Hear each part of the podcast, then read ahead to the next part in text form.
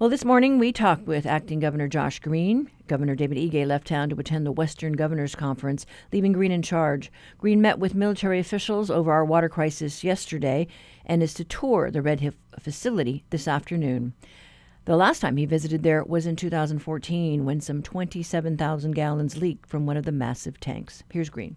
The reality is those tanks are 80 years old. There is some leakage that occurs, although it's difficult to ascertain how much. And the recent spill was likely from some human error based on movement of the fuel through much smaller pipes. But notwithstanding any excuse, we have to make sure there's total clean water for people. And I believe the fuel is going to have to be moved above ground. I feel strongly about that and express that to the military. We need to help them and support them in that once the you know, once the families are back home and in safe, kind of safe settings with good, clean water. But it's going to be a big lift, and it's going to include the EPA, the Board of Water Supply, the Navy, the DOH, independent observers, and I think very likely an emergency declaration uh, for the federal government to help protect our water supply. Well, our congressional delegation has been pressing Governor Ige to ask for a declaration and asked for EPA involvement. Do you believe that it's warranted? I do. The governor's traveling just briefly this week, and he'll be back tomorrow. And I will have a memo on his desk expressing that. That after what I've seen, to support the recovery, to support the Navy's effort to get water back in a clean and expedited fashion to our families, and frankly, to mitigate any possibility that this will happen again, they're going to need extra resources. And those extra resources will only come if you have an emergency declaration. So I would agree with that. I don't think we should panic anyone because I do think that they're working now better with the, the you know the Board of Water Supply and DOH. Each day they're kind of ironing out some of their differences, but it just looks to me like it's too big a lift to put all on one entity. And the Navy does want to clean these things up you know, they don't want to hear reports of children having seizures or people getting, you know, health problems in their stomach, you know, their GI tract from fuel. Of course, that that breaks everyone's heart. This has to be dealt with, but you can't do it alone. And this is an enormous project. I don't know if people are fully aware of it, but I think it's probably worth sharing. The tanks themselves, of which there are a huge number of them, okay, they are as big as football fields. And these 20 tanks are each larger than a full football field. They're enormous, and they hold basically well over 100 million gallons of fuel. It's not like filling up your car and then going with a gas tank to another small tank. I mean, these are the kind of the biggest tanks in the world, and so it's going to take a lot of federal resource to repurpose this program to get stuff above ground. We gave some ideas already to the governor and their team with the military to use partnerships like Par Hawaii, who has a lot of capacity to store fuel, but it's not going to be quick. And the immediate fix is for clean water to our families and to protect the aquifer. The long term fix has got to include support from the feds and getting above ground. Yeah, and there seems to be some confusion about that uh, Aiea well that the military has shut down, and hopefully they'll clear that up so we get a better handle on exactly what Board of Water Supply's response should be. Because, like you said, you don't want to panic people, uh, and they are calling for conservation measures, but we do worry that what we're seeing unfold uh, in that water system uh, could extend to ours. Yes, absolutely. Yesterday's report of the 992 parts per billion fuel in the water from that particular well was handled in a bit of an indelicate way, and they, they did not express what they meant to express. Uh, and that just, of course, adds to a little additional distrust and, and confusion. And that's very unfortunate because in my conversations with them, they were able to clarify the exactly where that fuel came from and which pipe. And I think that they are, you know, they're disappointed that they did not accurately convey where that water was from. I'm going to leave it to these experts because I don't want to make things even more confusing for people. But I will say this there has been fuel in the water, it has to be fully remedied. Those pipes have to be flushed. I'm working and recommending that the Department of Health do all that they can, and they are, to help the Navy flush those pipes safely. Remember, we were dealing with also with a big superstorm recently, and we were worried about overflowing the system and groundwater overflowing and pushing fuel into other bodies of water. That was a risk. So now that we're back to sunny skies, more or less, we can kind of expedite that. But we had three different, you know, we had three different crises going all at once. That's quite amazing not to be talking about COVID. So we'll leave that aside. We're doing pretty well there. And then you had a superstorm which saturated the state with water, and then of course a fuel spill at Red Hill. So, you know, there was a lot going on these last couple of days. We're emerging from all of these challenges fine, but a lot of families are displaced, and I, you know, I really feel what they're dealing with. I went and sat with about eight families yesterday in their backyard in Red Hill, and I'll tell you, they've got these beautiful children running around. Almost all of them have a bunch of little kids, and they're scared to death about what the long-term impact is going to be from this fuel. I did do some reassuring, but I also want to be sober about this. We have to not just restore clean water, we're going to have to restore trust because when people go back to their homes, they're going to want to be more than just basically reassured. They're going to want to actually see the evidence that it was clean. And I think that's where we're headed with the Navy and the you know the Board of Water Supply. But it, I really felt for them yesterday. And honestly, if our aquifer got contaminated, it wouldn't just be the military families who are, you know, there are, are Ohana also, but it would be as many as 90,000 families across Oahu dealing with this kind of problem. And can't let that happen if at all possible, right? So these guys have to take this, and they are, more than seriously. And they're going to, as I expressed, go the extra mile to not just clean up the water, but to give us the data so that we can all trust it. Well, you know, we are coming up on the anniversary of the uh, 2014 spill uh, where an estimated 27,000 gallons, you know, basically was discharged. And at the time, they didn't know where it went.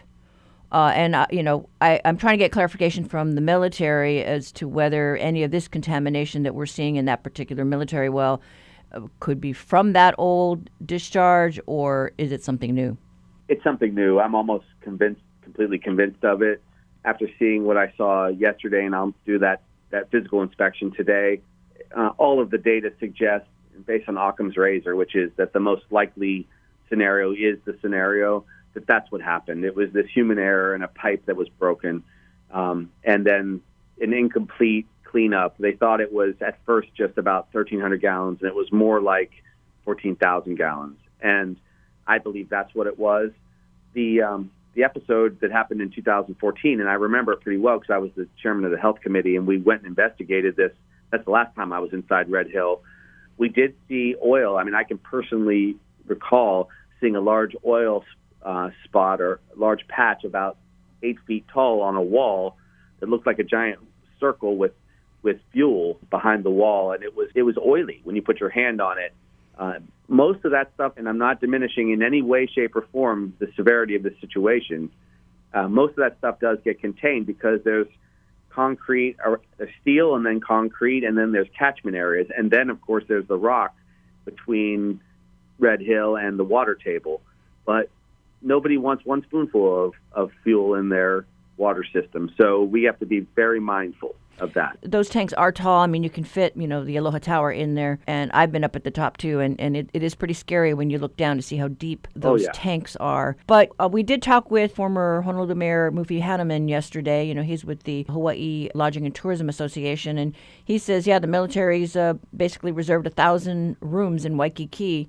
We don't know if they're going to re up the temporary um, allocation for, for those families, but obviously everybody wants to, to get the fix in quickly and get people back in their homes?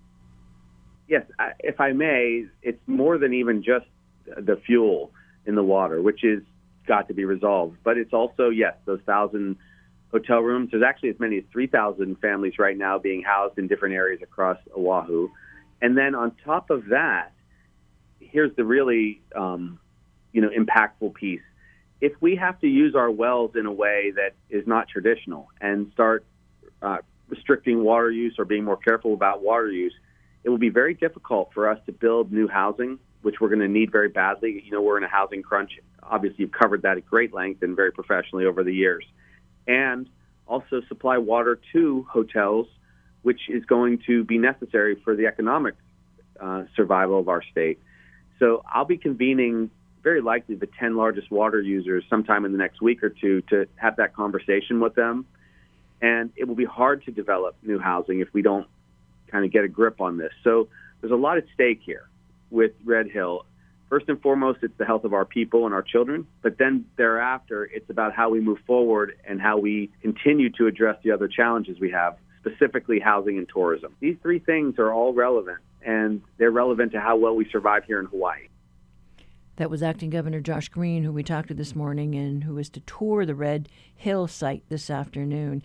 He said while he does believe we are in an emergency situation out of deference to Governor uh, David Ige, he will not formally ask President Biden to declare an emergency, but will leave that to Ige upon his return.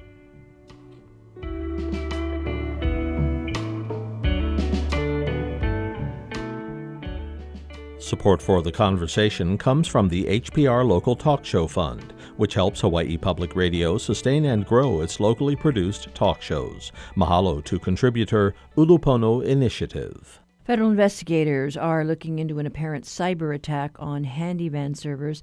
That is the topic of today's reality check. And joining us this morning is Honolulu Civil Beat reporter Marcel Honoré. Good morning. Hey, Catherine. Happy Aloha Friday. Happy Aloha Friday. But boy, you feel for the folks there at the handy van, you know, the all the uh, customers and the uh, folks that are, uh, you know, trying to arrange the trips. What a mess. Yeah, definitely not a great Aloha Friday for them. Um, you know, it's important to keep in mind that that Handi-Van is one of the historically it's been one of the busiest paratransit services in the nation. Uh, pre-pandemic, it would handle about 4,000 rides around Oahu in the, the same traffic we all face every day.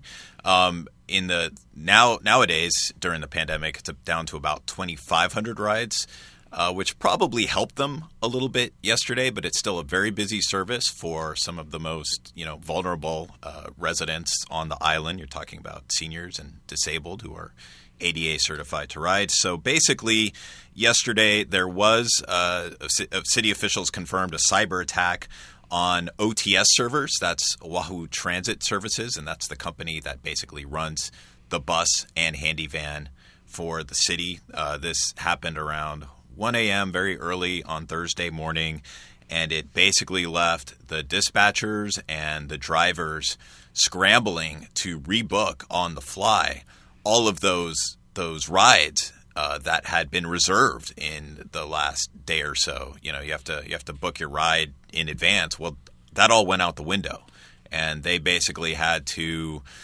send out the word to passengers and, and try and get it out there very quickly that they didn't have access to their reservations uh, for the day and, and have people call in. So it was kind of a, a chaotic scene, but you know, city transit officials said that they were able to more or less weather the storm using 1970s technology. Well, yeah, I mean, and and these uh, passengers, we should point out, you know, a lot of them are going to doctor's appointments, that kind of thing, and so, you know, if there's a disruption there with that schedule, I mean, it just kind of snowballs. That's right. I mean, it's it's really it's really a serious situation. This affected uh, the bus in certain ways, uh, not as dramatically, and generally like OTS's administrative and, and operations. It wasn't just Handi-Van, but Handi-Van, you know, is certainly the most serious and the most severely affected for the, the reasons you point out. Um, you know, you're talking about kidney dialysis appointments and, and hospital appointments. That is that's that's very frequent. Um, what OTS and the Department of, of Transportation uh, or Department of Transportation Services for the city, you know, they, they were able to slightly alleviate this by looking at previous reservation logs uh, to pick up the recurring trips and you know basically put those on the schedule. Uh, so that was one way that they helped handle and, and try and alleviate the the situation that, that you're pointing out. Yeah, well, we did hear uh, some of our listeners call in, you know, riders of the handy van, and they appreciated getting the update, you know, from the city, you know, trying to salvage the day without uh, too much uh, trouble. But, you know, I don't know, uh, th- there's no update, is there, on uh, how long this might last and when they can get things back online? Yeah, I haven't received an update today, but as of yesterday evening, you know, it, they, it was clear they were going to have to do this for at least the next couple of days. It's not clear if they'll even be able to recover their uh, their previous OTS servers, and it's important to point out that they severed the connection with the city servers so that those would not be affected. Uh, but yeah, they may have to rebuild from scratch. So uh, yeah, we'll just see going forward how this how this resolves. Yeah, and we've heard lots of talk about you know uh, concern about a cyber attack, but we've had no like ransom requests or anything like that that, that we know of, right? Yeah, again, as of yesterday, they they said uh, so. Roger Morton, who heads the city's transportation uh, agency, said this had the trappings of a ransomware attack, uh, but they had not at, at that point received any sort of message demanding payment to release the servers. Right, but uh, obviously, what the FBI and Secret Service folks are uh, are looking into this. Yeah, yeah, they they're not they're keeping things pretty close to the vest, uh, but yeah, they've got all the federal agencies in. They're saying that no, they don't believe any sensitive financial information was compromised, but but that's where we're at so far. Okay, all right, we'll keep tracking on this. all right, but thanks so much, Marcel. Thank you. All right, we have been talking with Honolulu Civil Beat reporter Marcel Honoré. Read his uh, story. Head to civilbeat.org.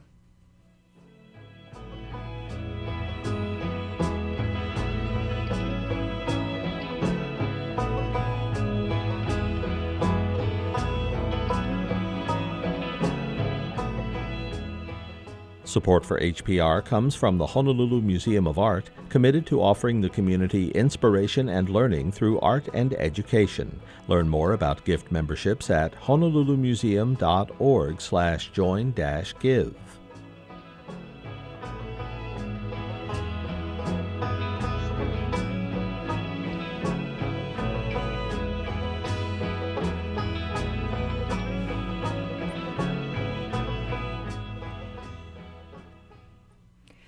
One of the largest local suppliers of poinsettia plants here in the islands, Leilani Nursery in Waimanalo, hasn't been able to supply its customers with product this season as it has for more than three decades. The winter blooming plant is native to Mexico and actually came to the U.S. in the uh, early 1800s. Southern California resident Paul uh, Ecke Sr. and his descendants are credited with turning it into a Christmas staple. University of Hawaii professor emeritus uh, Richard Criley spent time with the Ecke family and studied poinsettia for more than five decades. The conversations Lillian Sung talked with Professor Criley to learn why it's in short supply this season. Professor Criley, it's officially winter, and we are starting to see lots of Christmas trees and poinsettia plants. And you just come from a UH poinsettia sale, bringing a beautiful pink specimen to the station. Why don't you break down the plant for us? A lot of us may actually misidentify the colorful, the flower part of the plant. Well, what we're looking at that's so spectacular are modified leaves, which we call bracts. And those bracts tend to change color with the time of year. So, come the short days of fall and winter, they color up to become the reds, the pinks, the whites, and the multicolors that we have now. And the true flowers are born at the very top of the plant. They're tiny little things. You have to look really close. You don't need a hand lens, but the male flowers will have little stamens sticking up, the tips of which are bright yellow. The female flower, on the other hand, will just have a three forked extension at the top. Also, sometimes have a sticky a nectar that attracts bees or other insects to come that may wind up pollinating the plant. Hmm. Nature's way of continuing the species. Right. Though all of the ones that we're seeing in the stores these days have been propagated vegetatively. And commercial growers may have had a limited amount of cuttings that they could buy this year. Shipping and all those things that are disrupting the marketplace. So we're a little bit shy on having the quantities of poinsettias this year that we normally would, would be selling. Mm. And so you've noticed a smaller output of this well, plant? so far in the stores. But if you go to the growers, because we've had such a warm fall, it's kind of held up some of the coloring of the plants. And so we should be getting a lot more and better quality plants over the next couple weeks. So if I'm not finding as robust of a selection as I'd hoped, what you're saying is just be a little bit more patient. There are some plants coming down the pipeline. They're just waiting for the bracts to change color. No, they've already changed color, but they're just waiting for maturation, enlargement, and in some cases, let's be honest, they're waiting for better prices. you know, in, in some cases, the, the big box stores would use poinsettias as a loss leader. Okay. And that means when they buy them from our growers, they're really pinching those growers on the price. Hmm. But this year, with fewer plants available, the growers have a hopefully a little bit more uh, Bargaining power. bargaining power. Yeah, Okay. Yes. I definitely have noticed a difference in the amount of plants available. You just brought this beautiful pink one from the UH student sale nursery. And as I went to some stores and didn't have any luck finding any choices in color, as one vendor told me, they'd already sold out on the various colors of poinsettias last week, and it was basically red, red, and more red. right. Well, our growers produce probably about 80% red. And so the rest of their bench space they can give over to the pinks and the whites. And then the newer colors like the oranges and the marble, some of the newer color series comprise less than 10%, maybe even 5% of their production. Well, this would be a good time to talk about growing tips. How do we take care of this specialty plant?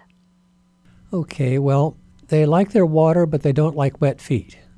So when you have a plant with a uh, aluminum foil cover around it, that tends to hold the water that you pour into the container, and that water keeps the, the medium sopping wet, and there's no oxygen in the soil for the roots.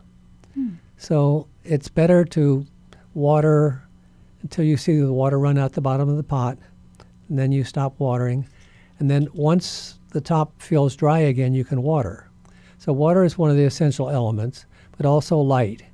Poinsettias are basically highlight outdoor plants that are being forced to grow inside, so they need an area that is going to have enough light to keep the leaves active. And if they're in too much of a shaded condition or in a portion of the room where they get blasted by the air conditioning, it dries out the leaves and they fall off. So it's kind of a balancing act between keeping the leaves alive and going. And the plants that come into your living room now don't need to be fertilized because they've already reached the, the peak of what their perfection should be. I see. So by being observant, letting the soil dry out between waterings, basically not not loving my plant to death means I'll have a happier plant. Pretty much so. Keep it out of drafts, give it enough light, don't overwater it. I mean, more plants are killed by overwatering than by almost anything else. The other thing I find is if you pick up the pot, you can feel if the pot's heavy, which indicates that it probably is, has enough moisture in it. Okay, good tips. You are a professor emeritus from the University of Hawaii at Manoa's College of Tropical Agriculture and Human Resources. Give me a little background about yourself, Professor. Well, I joined the University of Hawaii in 1968. And among the first crops that I got to work on was poinsettias because our local growers at the time were not producing very high quality. And having come from California, where I did my PhD work at UCLA, we'd had the opportunity to visit many good growers and see how poinsettias were produced. We even got to visit the Ecke Poinsettia Ranch down near San Diego, where I met Paul Ecke Sr. and then his son Paul Ecke Jr. And they're the people who have really made poinsettias into the holiday crop that they are now. And you work with both senior and junior Ecke back in California? Well, I got to meet them. Meet them. Uh, They were well known to my professor back there, and we would go out on field trips, go down to San Diego from LA, visit growers, and I have a vivid memory of Paul Jr. holding up one of his new hybrids. They called it C1. As a matter of fact, the start of poinsettias was as cut flowers, and Paul's grandfather, Albert, started growing poinsettias for cut flower use in the Hollywood Hills. Hmm. If you drive through Hollywood, you'll even come across a poinsettia lane, which is a leftover probably from that era. Wow. So this was in the late 60s, and after California, when you got to Hawaii, were you noticing the poinsettias being a very popular plant? What did you see? Well, at that time, we didn't have as many garden centers.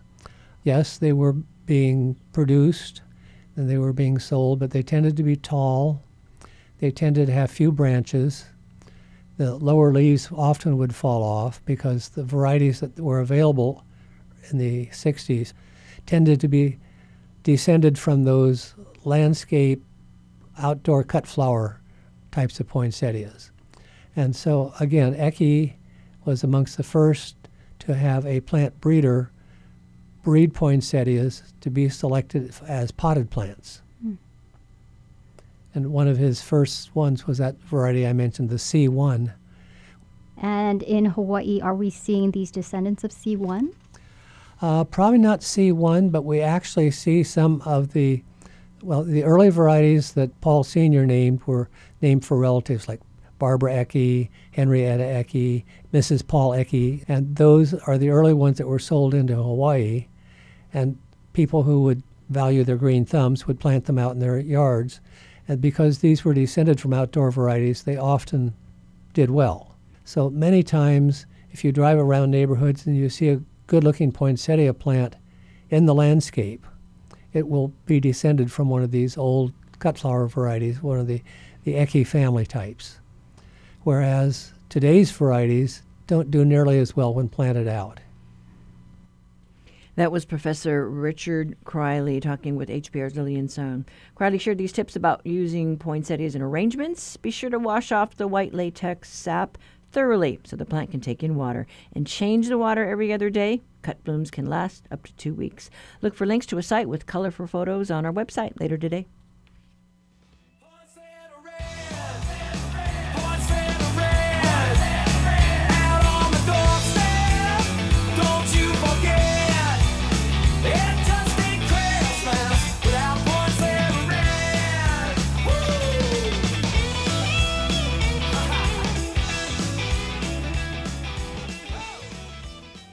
Support for the conversation comes from the HPR Local Talk Show Fund, which helps Hawaii Public Radio sustain and grow its locally produced talk shows. Mahalo to contributor Honolulu Waldorf School.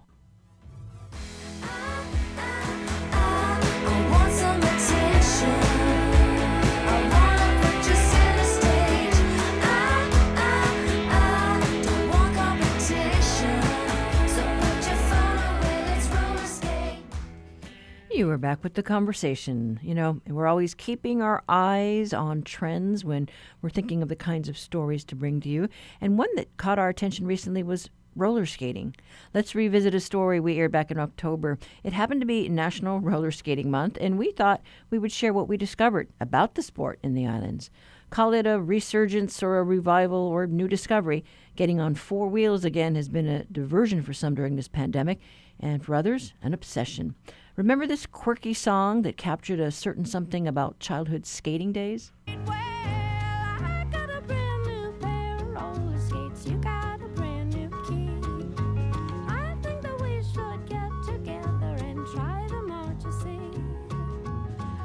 At New York City's JFK Airport, skaters have enjoyed a pop up rink at the TWA Hotel. The Roller-Rama opened up back in June, and it's to close at the end of this month. We got wind of a group of 20 somethings from Oahu who this summer headed to the Big Apple with roller skates in tow. Have skates, will travel. We caught up with Angela Huber and Rachel Sia in Kaimuki. They admit they've dropped serious money on this new habit, and their addiction doesn't seem to show signs of waning. It's been a way to get into music of all kinds and to dance their COVID cares away. And so, how long have you folks been skating? Uh, not that long. It's been like seven months. Yeah. Yeah, seven months. And what got you into it? Uh, it was during COVID, and I guess watching all the social media, and I was working a bunch. I really wanted to move around. Uh, definitely, like Angela, I think that seeing all the videos of people skating online, it was really inspiring and seemed really liberating, and it was exactly what I think we both needed in a time of a little bit more restriction.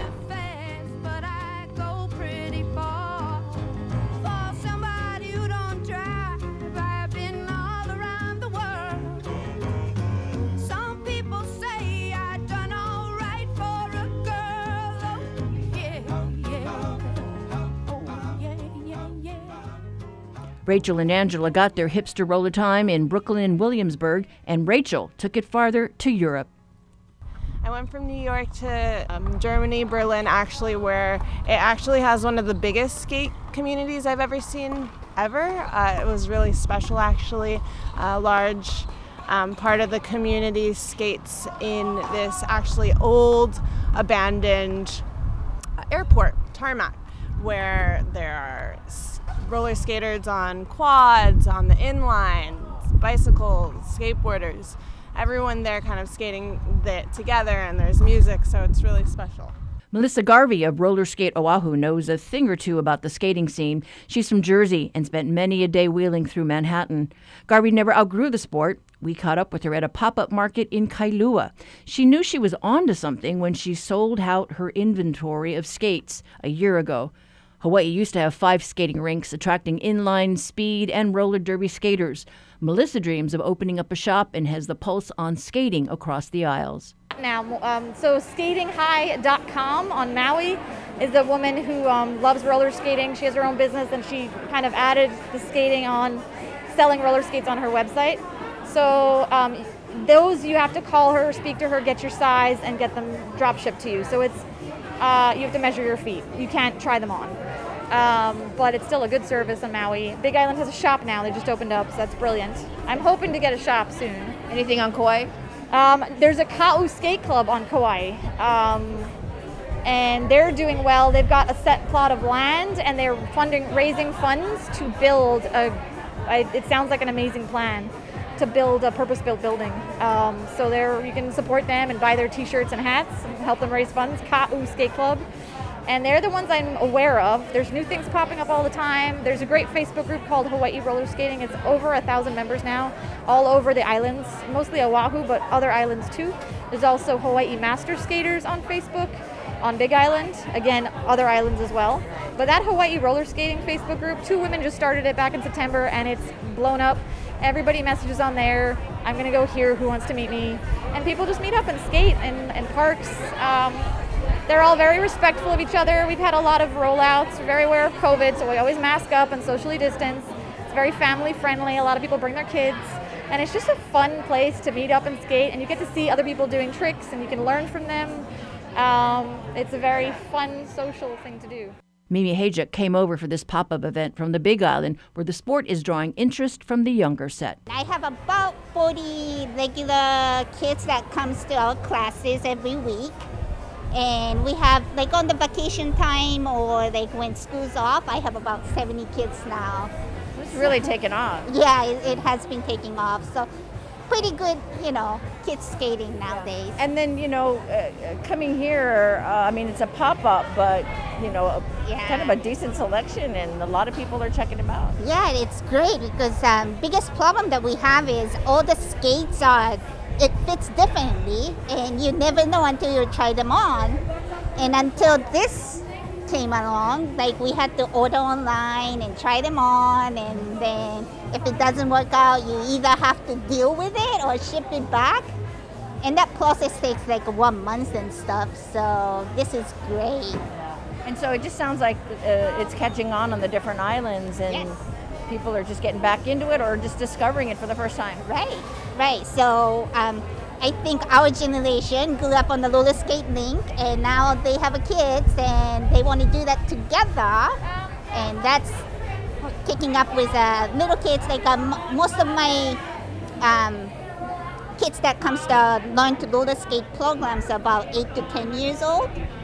Some starts younger, but yeah, that's mostly the age. And Leimomi Kekina is somewhat of a speed demon. She can clock 22 miles an hour on quads, which has won her the admiration of fellow skaters. She tells us while looking for something to get her through COVID and the shutdown, she stumbled across roller skating again, fell in love again, channeling her inner child at 50 something. And so I immediately bought another pair of skates and continued skating um, to the point where I did a 100 mile challenge in 10 days um, and now for the month of October, I'm trying to skate five miles a day every day for the month of October.